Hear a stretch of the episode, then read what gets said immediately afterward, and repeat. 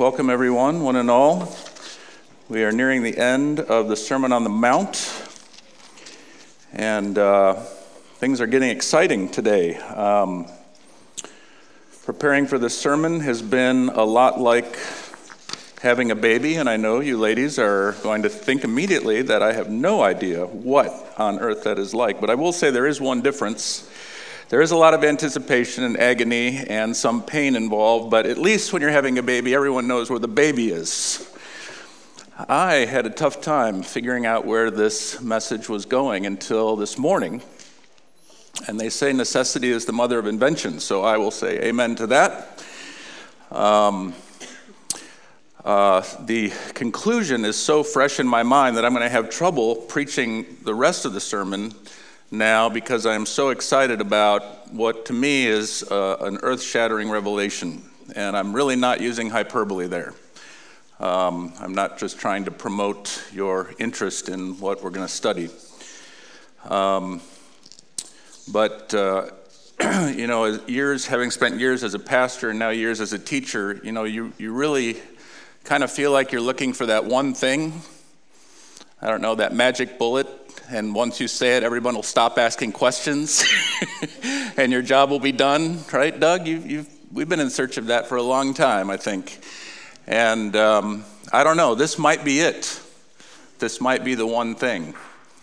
Um, it's that big to me, anyway, to me personally. Maybe it's because I was the one doing all the searching, uh, but that's kind of getting ahead of the story. Um, pray with me one more, t- one more time. Lord, we thank you for your word and that you do speak, that you speak clearly and freshly and surprise us uh, at every turn with things that you have for our lives today. Uh, be with this message, Lord, that it will come uh, from heaven and that I will not get in the way. In your name, amen. Um, something came across my Facebook feed uh, this week as I was thinking about um, ways to introduce this topic, and I don't know if it relates directly to it, but I thought it was quite provocative. Uh, it is a series of images uh, that the uh, photographer has named Removed. Um, his name is Eric Pickersgill, and I don't know if you saw this or noticed what the title was. You may have noticed a couple of the pictures. Uh, but as we look at these, uh, and I'm just going to let Caleb flip through some of them, as we look at these, I want you to ask. Uh, that's very clever, Mark. You, yeah, you did remove something there. But I want you to think now, as we look at the actual images, uh, I want you to, um, I want you to uh, ask yourself what has been removed in these pictures. I kind of half wondered if Mark was going to shoot one of just him and his wife in, in his house and surprise me, you know, just stage their own picture. These are staged, this is not Photoshop. I came to that conclusion after looking at them for quite a while. So a picture like that's quite impressive. You have to get a lot of people on board. Maybe it is Photoshop, I don't know. You might have amazing skills, but I don't think so. I really like this one. And that's the artist um, next to his wife. This is called Angie and Me. So I heard a number of you have an answer right away as soon as uh, we started looking at them. What was removed? No. That's what the artist removed. What has been removed from the pictures? The relationships, that's right. So we took away the obvious explanation for the disintegration of our relationships in order to make the point that that's really not what it's all about. The sacrifice is great. The sacrifice is great. So, uh, this isn't really about what's missing, but I thought that was an interesting way to uh, introduce uh, what we're going to be talking about. Uh, I do want to go right to our first verse here, which is found in um, uh, First Google um, 20, verse 19. Order, and it will be shipped to you. Browse, and you will find. Click, and it shall be opened unto you. Well, that's kind of our modern day version of how to be happy, right? I mean, we're, we spend an awful lot of time looking at those screens. We must be looking for something, right? We must be looking for something. So we'll put the actual verse up there. Uh, it is in Matthew 7 7. And uh, just read it together. Ask and it will be given to you. Seek and you will find. Knock and it will be open to you. Uh, is it just me, or is this verse impossible to read without hearing that scripture song playing in your head? I mean, we could stop and sing it just to kind of get it out of the way. It is the elephant in the room. But in fact, uh, this is one of those verses like John 3:16 where familiarity is actually working against us. Familiarity is actually working against us. I, I spent a lot of time thinking about the three mandates, uh, and they are in the imperative uh, they are really commands, just like the rest of the Sermon on the Mount. Uh, and um, it's interesting that all three are just bundled together. And I really, from the minute I signed up for this uh, text, I regretted it. No, I'm sorry. From the minute I started, when I signed up for this text, I started thinking to myself, that was it. I started thinking to myself, how do these three illustrations, and really they're object lessons asking, seeking, knocking how do those three come together? How do they triangulate to form a picture? Because I don't think Jesus minces words, I don't think he uses words carelessly. In fact, if we understand the chain of command that he would explain later to the disciples, quite specifically, is that the Father gave him everything he did in ministry. And through the Holy Spirit, uh, that was divinely delivered to his heart. And then through the power of the Holy Spirit, he lived that out. Uh, Jesus was not Superman, he was human. So the miraculous aspect of his life and the, the fidelity that he had, the perfect fidelity to his Father, was because he was completely surrendered. And we don't like to hear that because it means that Jesus is not only our Savior, but he's also our example. And we have a life invitation that we can live that way as well. And that seems very impossible to us. Don't ask me to be like Jesus. I like the Rich Mullins song that says, It's hard to be like Jesus. Amen. Um, in fact, he quotes the Sermon on the Mount um, actually in that song. And he says, um, You know, we can uh, dress like flowers and eat like birds. You know, that's kind of Jesus' appeal, right? You know, don't worry about everything, just look at the flowers and the, the, you know, the fields and the birds. And Rich kind of says, well, yeah, that's, that, that's what that's going to get us. So it is kind of uh, confounding to think that what Jesus is asking, and he really has already dropped the mic on this, he said, Be perfect as your Father in heaven is perfect. And we can dissect that up quite a bit and kind of help it to lose its power and its sting, but really that's what um, that's what Christ is shooting for here on this Sermon on the Mount. Um, and I'm not here to preach about perfection because that's one of those words that just immediately, yes, yeah, you feel it, right? It's like, oh my goodness, he's not going to go there. No, I'm not going to go there. Uh, I'm going to share with you the earth shattering revelation um, I think that this sermon is focusing into the whole the main idea, and I think it, I, I was lucky enough to pick the verse where, where it all comes together. Um, so thank you for all of you who have gone before and leading us. I haven't been here for all the messages, so if I share some things today about the Sermon on the Mount that's already been said, it's just review.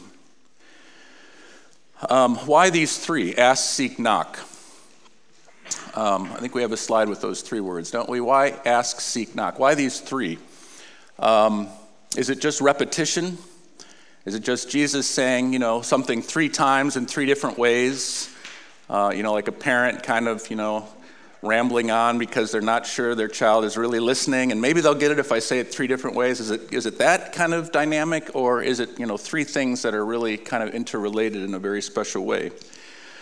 Um, there is actually repetition implied. In the, in the Greek, the, um, uh, and I didn't know this until, except for a footnote in my uh, New American Standard Bible, which is very concerned about literalness when they, when they diverge from the literal uh, translation, which they're criticized for um, because sometimes it can be kind of stilted. They uh, put a footnote uh, to make sure that you know that it could be translated a different way and perhaps a better way. And it's actually uh, keep asking, keep seeking, keep knocking. It's that kind of active ongoingness in the verb.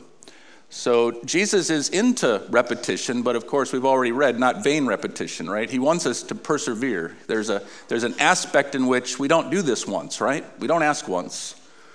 Uh, we don't seek once and then we're done. We don't knock once and then oh, okay, now the ball's in your court, Jesus. It's a relationship, right? And that's why we started off with those images, really, to set the tone that this passage is about relationship. Uh, it makes sense that Jesus would balance his prohibition on vain repetition with some encouragement for humble persistence. Uh, but I think what's going on here, the reason we have three is that uh, this is a typical Hebrew teaching method, like Proverbs, where uh, you'll hear David say something in one way and then he'll say it in another way, and it's meant to clarify each other. It kind of expands the idea as we go. So we're going to look at these three imperatives ask, seek, and knock. I couldn't come to this passage and not uh, tackle this, although it's interesting where this little piece of scripture goes after it covers this very familiar territory. Um, one thing that I really like when I have to preach is I uh, really start to look around the verses that I'm preaching on and get a sense of what we call the context, that is, the place that that particular teaching is sitting. Because the like uh, like a gem in a in a in a ring, it has been placed amidst other preparation, and so where Jesus went before and where he's going after saying these words is all part of the, the divine poetry uh, of, this, of this passage. So we're going to look at ask first.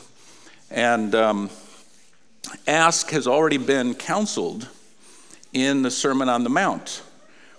Um, probably the best example so far is in the previous chapter where uh, Jesus describes the model prayer, so to speak, the Lord's Prayer, we call it, right? And there's definitely asking going on in there. There's definitely asking in which uh, we're counseled uh, the things that are important to ask for and how to ask and then move on to other things because there's uh, life is multidimensional and we've got a lot of asking to do when it comes to our relationship uh, with the Father.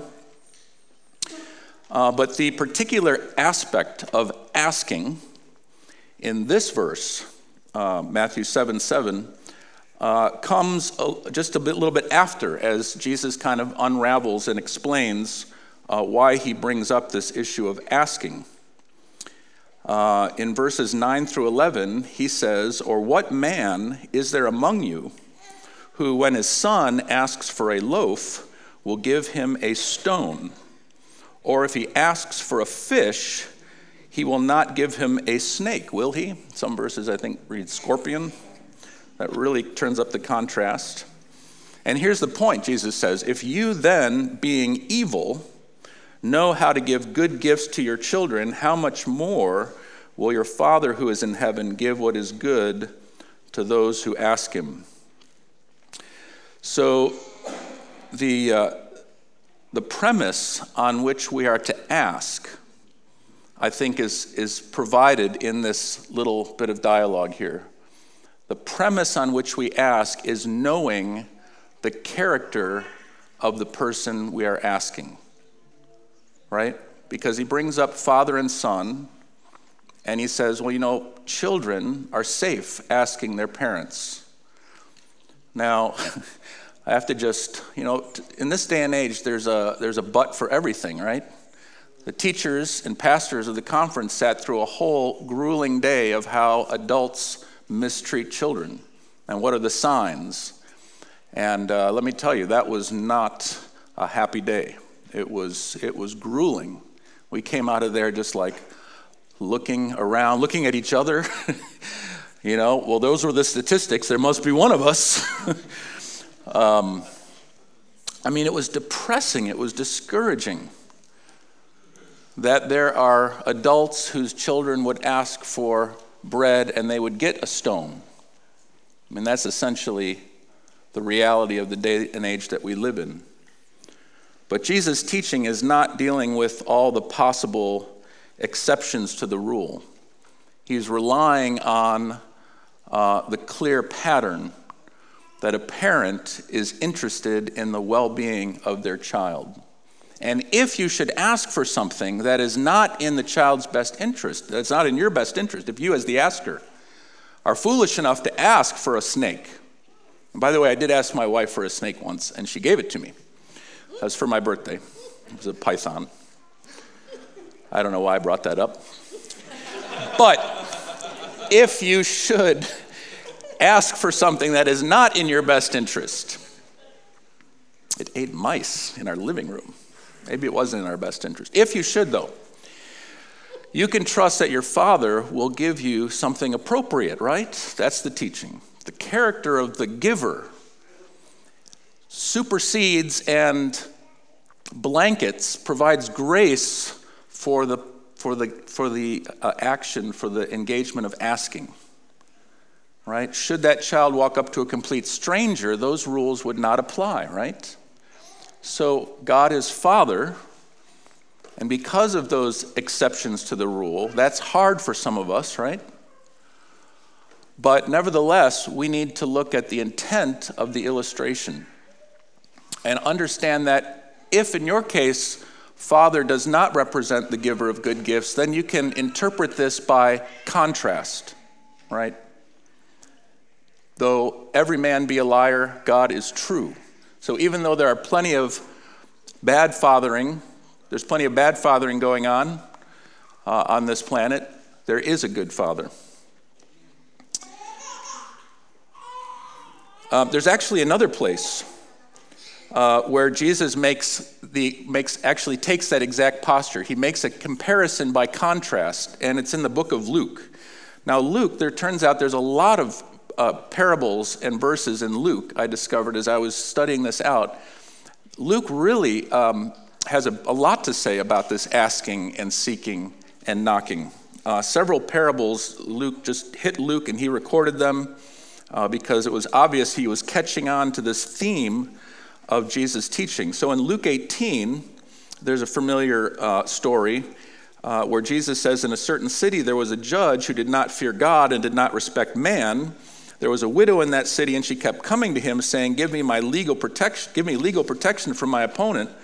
For a while he was unwilling, but afterwards he, that is the judge, said to himself, Well, even though I don't fear God or respect man, yet because this widow bothers me, I will give her legal protection. Otherwise, by continually coming, she will wear me out.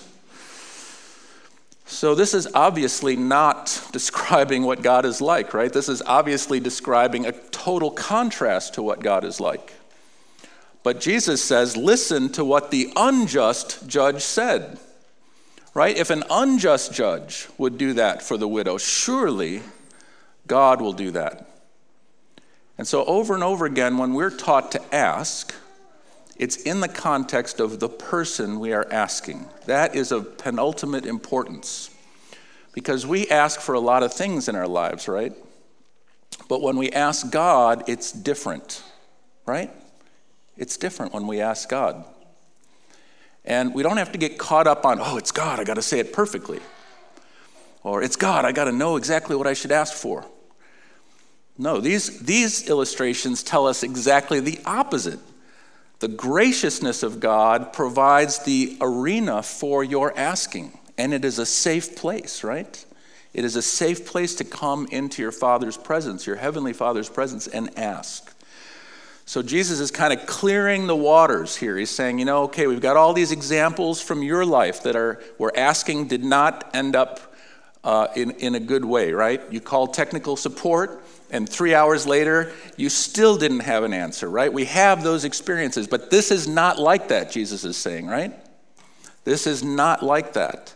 You had a parent who was too busy. You had, uh, you had uh, a stranger who answered your vulnerability with something that you would never have asked for. But the Father is not like that. That's the teaching, right? That's what he wants us to get about asking. All right. So clearly, um, Jesus wants to understand asking. That's the basis. That's why it's first in the list, I believe. Now we're going to go. We're going to skip over to knock for a moment, because asking and knocking are actually quite similar, and there's a bigger reason that we'll, we'll come to. Uh, there are stories about knocking that really are about asking. Uh, there's this great, again, another great verse, another great passage, uh, parable that Luke records in Luke 11, 5 through 8. Uh, and I love this one. He says, Suppose one of you has a friend who goes to him at midnight and says, Friend, lend me three loaves, for, brackets, another friend of mine has come to me from a journey, and I have nothing to set before him. And from inside he answers and says, Do not bother me. The door has already been shut and my children and I are in bed. I cannot get up and give you anything. Right. you know, that should be enough, right? No, because the, the pounding continues. And again, we have a contrast here. It says, I tell you, even though he will not get up and give him anything because he's his friend, yet because of his persistence, he will get up and give him as much as he needs. I mean, shut up, right? The loaves are coming flying out the second story window. You know, hopefully one of them will hit the guy. So, all of these illustrations, I hope you realize, these are humorous. There's sarcasm in, the, in Jesus' voice, as he, right? Miss Markey is here today. Is that, that's kind of sarcastic, right? I don't know. She'll talk to me later. I should have used Grammarly. Um, and it's meant, to, it's meant to demonstrate the preposterousness of saying or thinking for a moment that God is like that.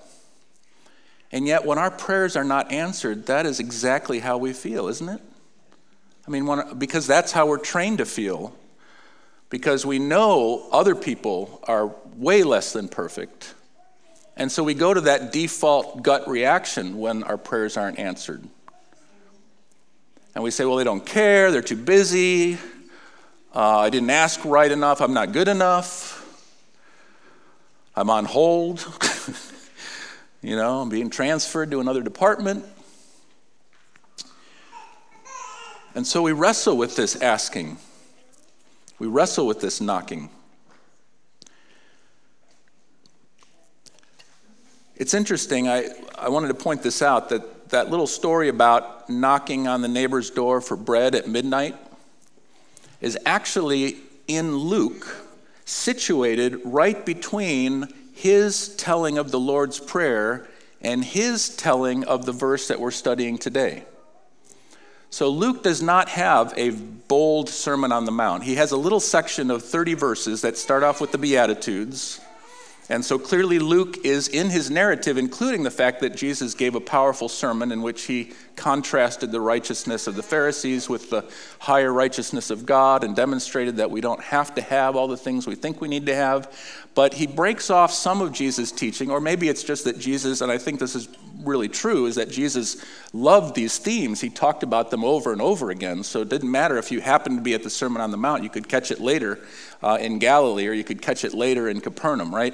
So Jesus was not just a, you know, he wasn't just going to say it once, it was too important.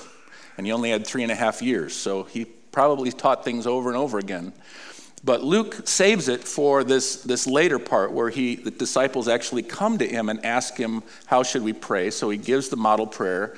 Then he gives this story about knocking at midnight, and then he goes into Ask and it will be given to you, seek and you'll find, knock and it shall be open to you.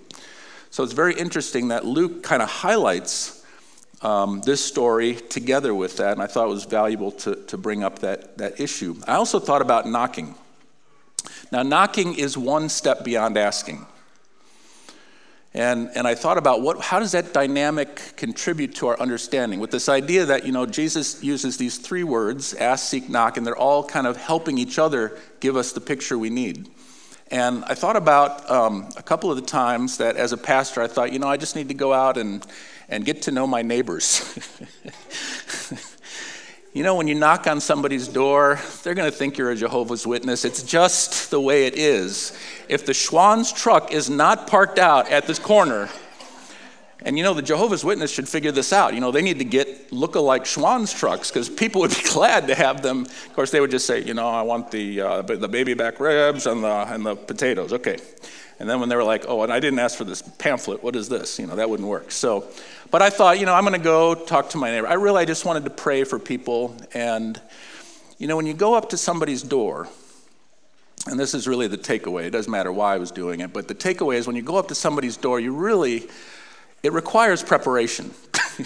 it's not just like asking, it's not like texting, right? When you text, if somebody freaks out, you can just do a bunch of emojis and you know, you're done with that. It's like, okay, I just was just, just kidding. But when you knock on somebody's door and they're upset, you're stuck, man. I mean, you, you're not going to get out of that. And uh, I'm not, again, I'm, not, I'm saying this by contrast. This is not what God is like. But, but, but the knocking aspect does imply getting out of your comfort zone a little bit.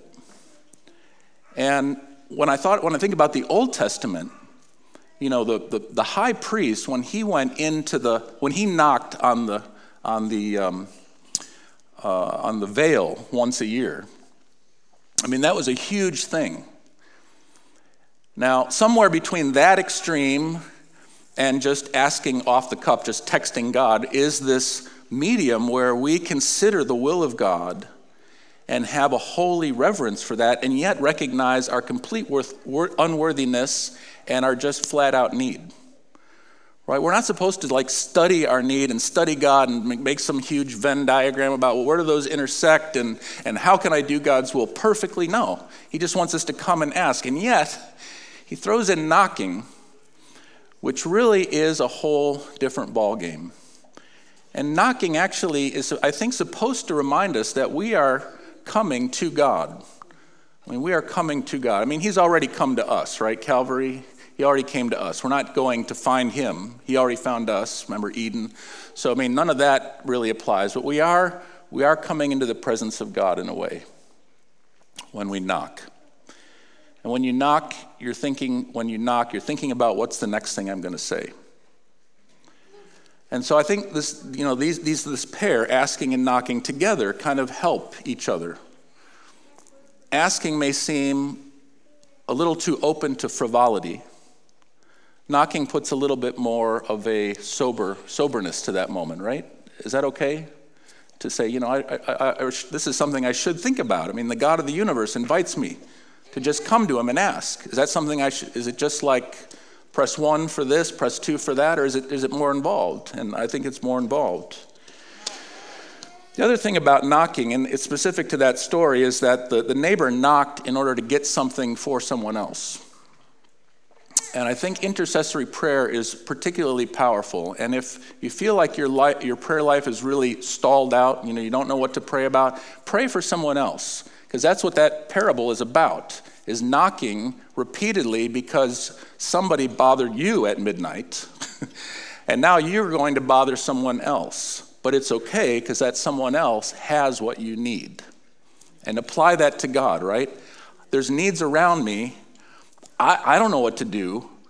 Pray to the one who has what they need and then be that intermediary. That will electrify your prayer life and your spiritual life, and you'll just feel uh, like a dumb delivery person. That's great. That's exactly how we should feel, right? It didn't come from us, wasn't supposed to come from us, but God asked us to be involved. So that's, that should be easy, right? that should be easy to do. All right, so, so much about knocking. So that leaves seek. And here's where I think this gets really powerful.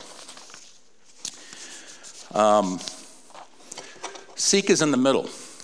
And it occurred to me as I was looking at the dynamics of this. Now, I didn't get this from anybody, so blame me if it's completely wrong. Uh, but when I went into this, I kind of said to myself, you know, I'm not going to look anywhere else. I'm just going to, I just want to really want to know what this is because I was immediately struck by this, this trio of words.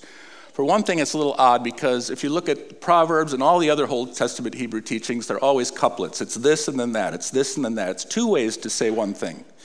So why is there three? And I thought, well, three, there's a middle. Now, in Hebrew thinking, in the middle, that's the most important one. It's called a chiasm. It's like the, the peak of the pyramid, right? So the thing on top is the most important. It's the, it's the pinnacle of what you're, what you're aiming for. So even in something little like this, I'm thinking to myself, okay, why that order? Why three? And it makes sense, and I'll tell you why. To me, anyway, it makes sense. So if this doesn't make sense to you, like, okay, glad it made sense to him. Um, seek, do we have that diagram, Caleb? Seek is actually the fount from which asking and knocking uh, come. seeking, you have to seek first. Oh, I think Jesus just said that, didn't he? Not five minutes ago in the Sermon on the Mount? Seek first the kingdom of God, and all these things will be added unto you. So here he comes back and he adds these two sidecars to seek. And he said, okay, let seeking drive your asking, let seeking drive your knocking. What we want, what we want is going to determine what we pray for, right? What we want is going to determine what we go out and do. And if it didn't strike you before, let me point out that asking is a verbal, knocking is an action. So let your thoughts, do we have that second diagram, Caleb? Let your thoughts drive what you say and what you do. And really, it comes back to, I think Greg did it so wonderfully just a couple weeks ago. He said it's the heart, right? It comes back to the heart. It's the heart that is the wellspring of all these other things. That's why Jesus says, Seek, and all these other things will be given. Seeking is the most important thing. Seeking, when done right, I think, leads to a right prayer life and a right action, a, a, a, right life of actions. Now, when I say right, right away, you're like, oh, there he goes again. I don't really want to go there. I don't want to be held accountable to something. And guess what? You don't have to be. You don't have to be held accountable to anything because the thing we fear about of somebody saying we need to be held accountable is arbitrariness that I'm going to stand up here and because of something in my life, I'm going to say, this is what you should do. And it's really because it's what I should do. And you're all going to know that, and it's just going to be ultimate hypocrisy, right? So I'm not going to tell you what to do. Jesus actually, if you didn't notice, spent three chapters telling us what to do. But now he's giving us the secret. And he's saying the secret is what you're seeking. Now, here's the problem I've been condemned all week by this verse, and I'm thinking, how can I get up and preach this? because as much as I wanted to, I could not seek something I didn't really want. And I couldn't want what God wanted.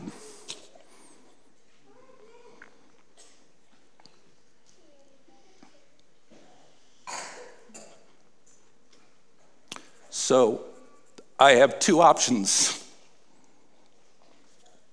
I can give you a watered down version based on what I want in which case my life will fall in harmony with this sermon, or I can tell you what Jesus wants, and I can be condemned, which is, I think, what I should be.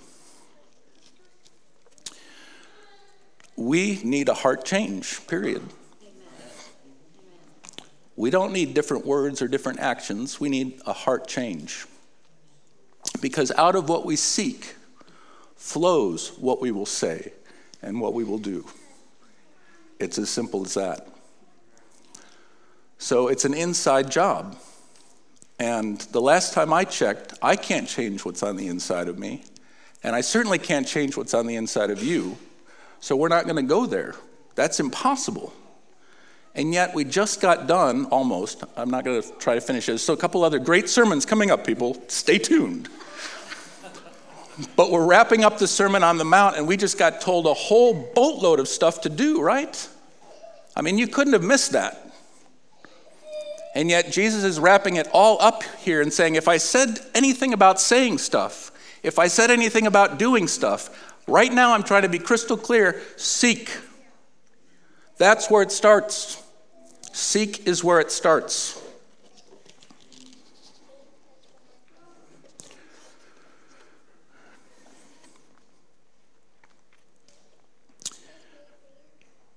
Now, I wish I could say something more profound about that. Uh, but in a minute, I'm going to show you just a little switch up that I hope will be as life changing as it was when I realized it this morning, after Mark had done the slides I asked for, and after I would change one arrow. Um, the passage ends with a sudden shift, it seems because we're, this is all about attitude and motivation And then it seems to go toward, and it's about intimate asking and seeking, and it seems like it's us and God, us and God, us and God, us and God, right? It's all about that relationship with God. And then we come right back at the end of this passage to those black and white images at the beginning. It's how does that relationship affect all the others? Because we can get so caught up in that us and God, us and God, us and God, it's not right, it's not right, it's not right, that we just, we totally miss the devastation around us. We totally miss the fact that anything I say, anything I do has the, has the potential of having a catastrophic or a, a, a, a salvific effect on somebody else's life. I mean, that gets really heavy, right? you're like, I not, I not only do I have to do it right myself, I, I got to do it right for the sake of everyone else on this planet. Forget about it. And yet, that's where Jesus goes. So I want to go there. Uh, it's uh, Matthew 7 12. After he says all about this about asking, and you can trust the person you're asking for, and the Father will give you this, he then says, In everything, therefore, I mean, this is the conclusion of the matter. In everything, therefore, treat people the same way you want them to treat you. For this is the law and the prophets.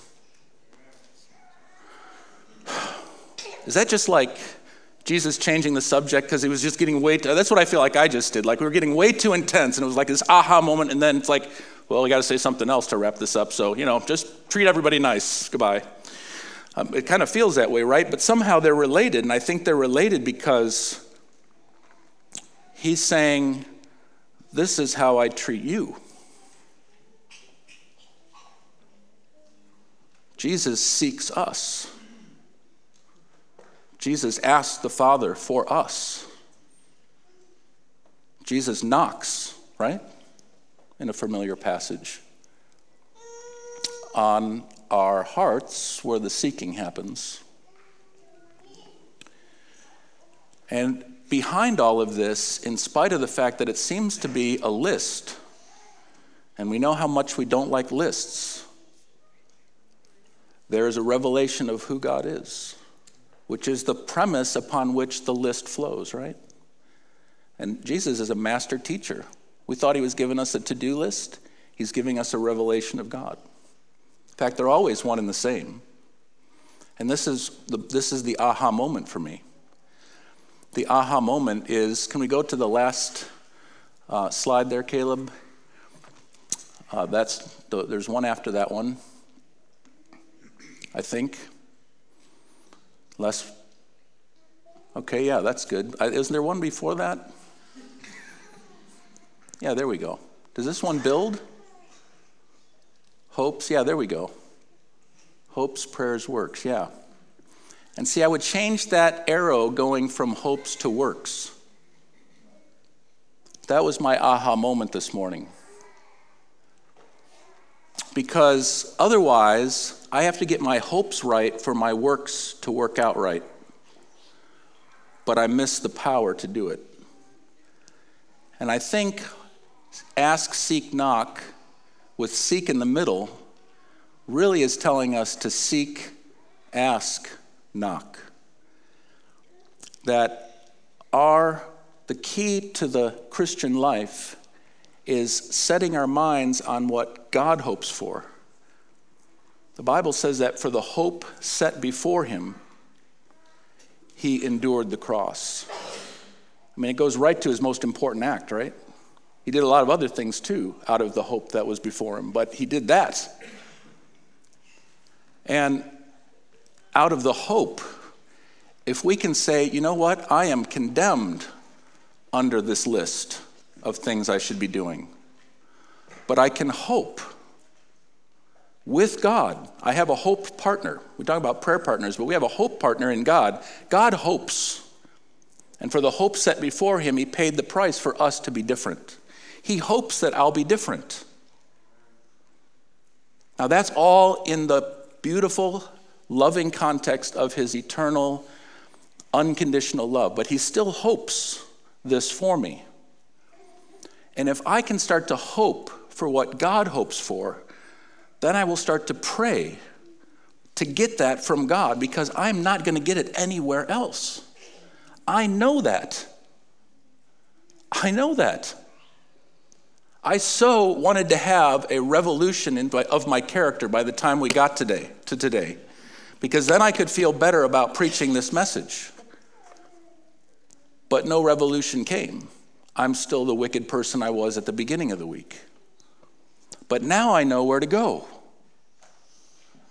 If I hope for what God hopes for, even though it looks nothing like who I am now, and I go to Him and I ask for that, guess what's going to follow? Because He gives good gifts. Now, I know it feels like I just did a play on words so I could talk about works in a very non worky way. But the reason to care about works is not so we can be saved. And Jesus finished in the right place. He said, The reason to care about works is so that we can serve others, because the Father served us. And now we can be the echo of that to his honor and glory. So don't hear a message about works here for your sake or for your salvation. You're saved. All right? We need works. We need to fulfill the hopes and dreams of Jesus because of what he did for us. And so that's how prayer and the golden rule somehow uh, made it all into this one teaching. It's all about relationships, and it's all based on a relationship. And it's a relationship that started with him and ends with him. So it, it couldn't be any easier, right? And yet sometimes it just seems so complicated. So let's pray. Father in heaven, this is about asking and knocking and seeking. And so I don't know if we, any of us, feel any closer to you at this moment, or if the multitude of my words has made you seem farther away. Uh, but Lord, you've told us uh, pretty clearly in this passage that if we seek, if we want to want what you want for us, then we'll know what to ask for. And that somehow the wanting, the seeking, and the asking will produce in us good fruits, which I think is what you're about to say next. Lord, I, I ask that our relationship with you would be very simple in its complexity, that our lives and our journey would be enriched by this teaching, and most of all, just enriched by you, Jesus. We're asking, we're knocking. Teach us, Lord, to seek. We pray in your name. Amen.